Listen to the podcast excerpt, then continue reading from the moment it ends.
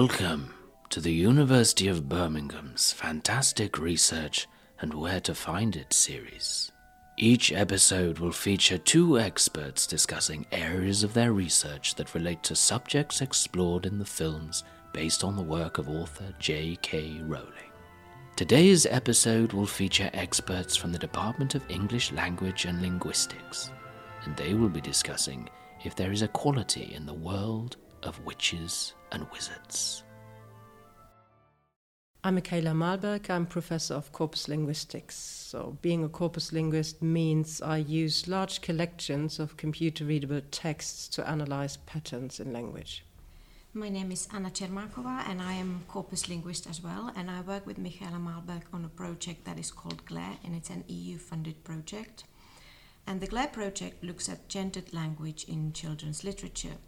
We study how children's literature talks about girls and boys, women and men, and society in general uh, that is represented in children's literature. Children's literature is really an early source of cultural knowledge, so norms, values, and assumptions about society.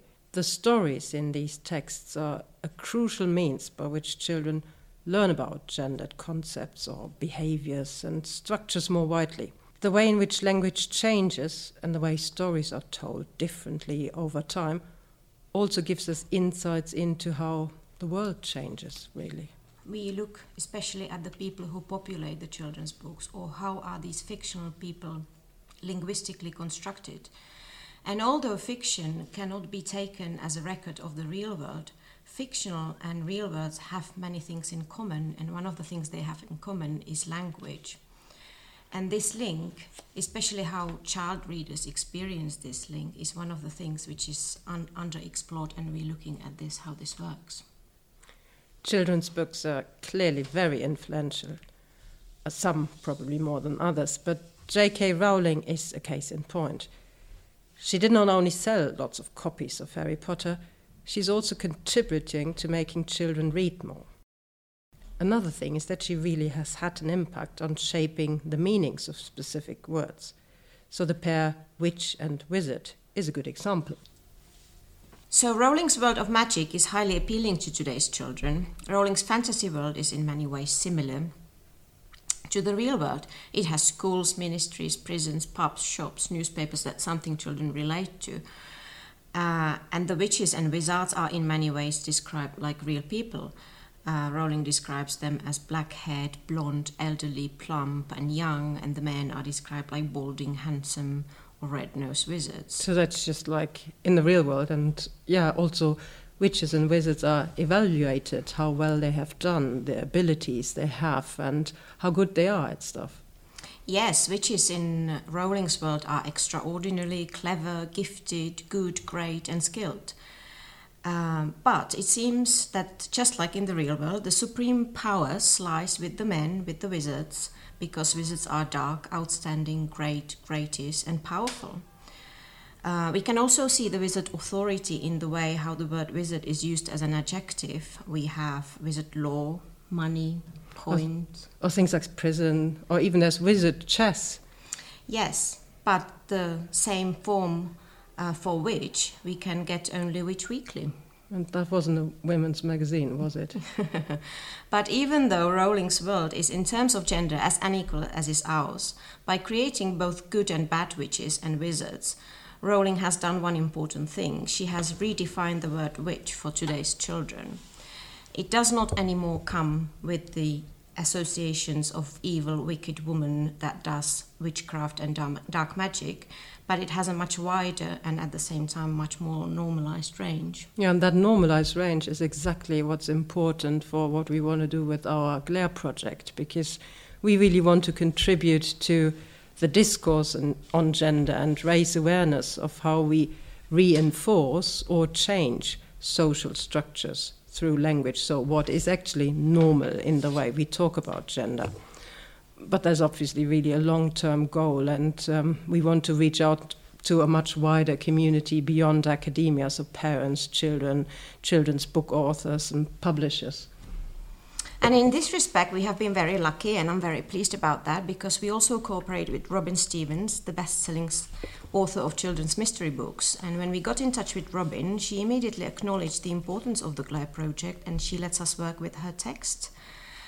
And uh, we have been we have been discussing with Robin how phrases that make comparisons between boys and girls can be really harmful. Um, Robin has written a blog for us Oh, that was a really good one, yeah. And yeah, and uh, I'd like to quote from, from that because I think it's really relevant. Uh, she says, For each clever, fearless, funny literary heroine, there are usually two or three heroes. Girls are hopelessly, helplessly outnumbered in books, and very often, brilliant as they are, they are only given the role of the sidekick in a male character's story. Hermione is literally extraordinary, but it's her job to help the rather less obviously marvelous Harry triumph over his enemies. Isn't it so? Uh, typical, yeah. And what we, we really learn from this is I mean, I really like this point that Robin reminds us stories matter. So, stories are really a way of, she said something about understanding our response to frightening events in the world. And even if we're not dealing with anything that is frightening, stories are a way of engaging with reality in a safe space. So, in stories, we can also imagine our individual future. Uh, especially children can think of themselves in roles that may conform to gender stereotypes, but also they can see themselves as characters that do new and amazing things, which yeah, might not generally be possible within uh, standard structures. But girls could then, for instance, see themselves as princesses, or they could see themselves as astronauts or computer scientists. Again, language here has a really crucial role to play because the stories in children's books are not real, okay, but the language that tells them very much is. And so, language might help children to create a new reality as they grow up. So I think it's important we look at these texts and see what our children read and how they understand that. Thank you to Professor Michaela Mahlberg and Dr. Anna Chermakova for that fantastic insight into your research. For more fantastic research and where to find it at the University of Birmingham, visit our website at www.birmingham.ac.uk forward slash fantastic research.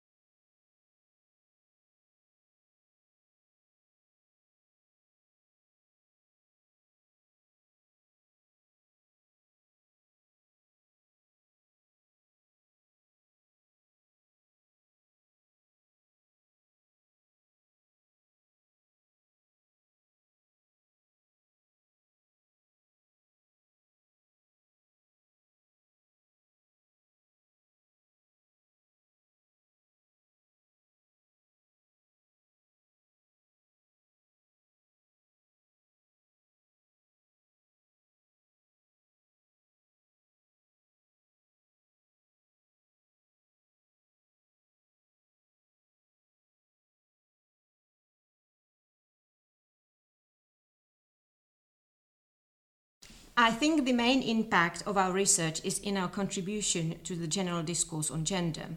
It is about raising awareness of how powerful tool language is. It is important to become aware of stereotypical language use that reinforces the division of the world in terms of gender. It is equally important to be aware of the historical developments, why we say things we do, and where they come from.